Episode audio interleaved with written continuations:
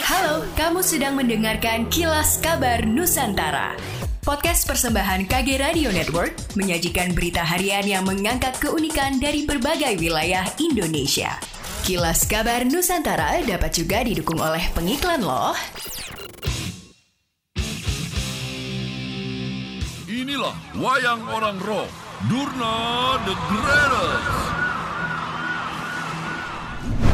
Kira-kira berapa lama lagi ya kita harus jalan menuju Sungai Suci? Waduh, waduh, waduh. Waduh, gimana nih? Aduh, aduh. Dari drone itu keluar asap yang begitu banyak. Sampai akhirnya Dengarkan Wayang on Rock, Durna the Greatest di podcast drama udara persembahan Motion KG Radio Network by KG Media.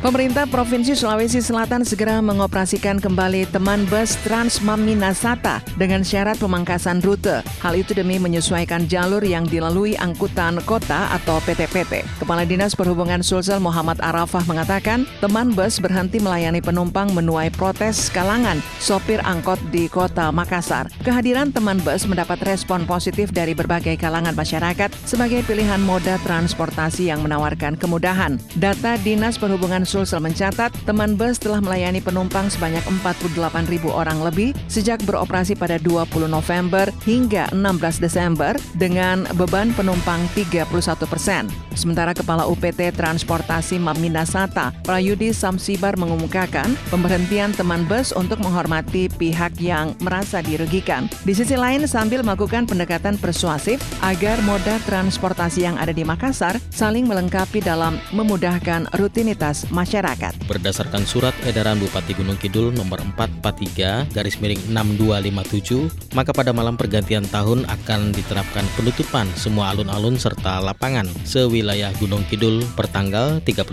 Desember sampai dengan 1 Januari 2022. Selain itu juga melarang adanya kegiatan pawai atau arak-arakan pada malam pergantian tahun termasuk pesta perayaan malam tahun baru baik di dalam maupun di luar ruangan. Selain itu juga pemerintah Kabupaten Gunung Kidul akan membatasi kegiatan masyarakat, termasuk kegiatan seni dan budaya yang menimbulkan kerumunan yang berpotensi terhadap penularan COVID-19. Masjid 99 Kubah yang terletak di kawasan CPI Makassar siap digunakan untuk ibadah pada bulan Ramadan 2022 mendatang. Kepala Bidang Cipta Karya Dinas PUTR Sulsel Hairudin mengatakan pihaknya sudah melakukan perbaikan terhadap atap yang kerap bocor. Ia menyebut pengerjaan tahun ini menelan anggaran kurang lebih 23 miliar rupiah. Anggaran tersebut meliputi pekerjaan tangga, pelataran suci, pelataran lantai dua khusus saf perempuan. Hairudin menuturkan secara kontrak kerja pengerjaan ikon baru kota Makassar itu sudah rampung. Hanya saja masih ada rembesan hujan dalam bangunan jika hujan deras. Hairudin menambahkan tahun depan perampungan Masjid 99 Kubah meliputi menara utama ditambah 16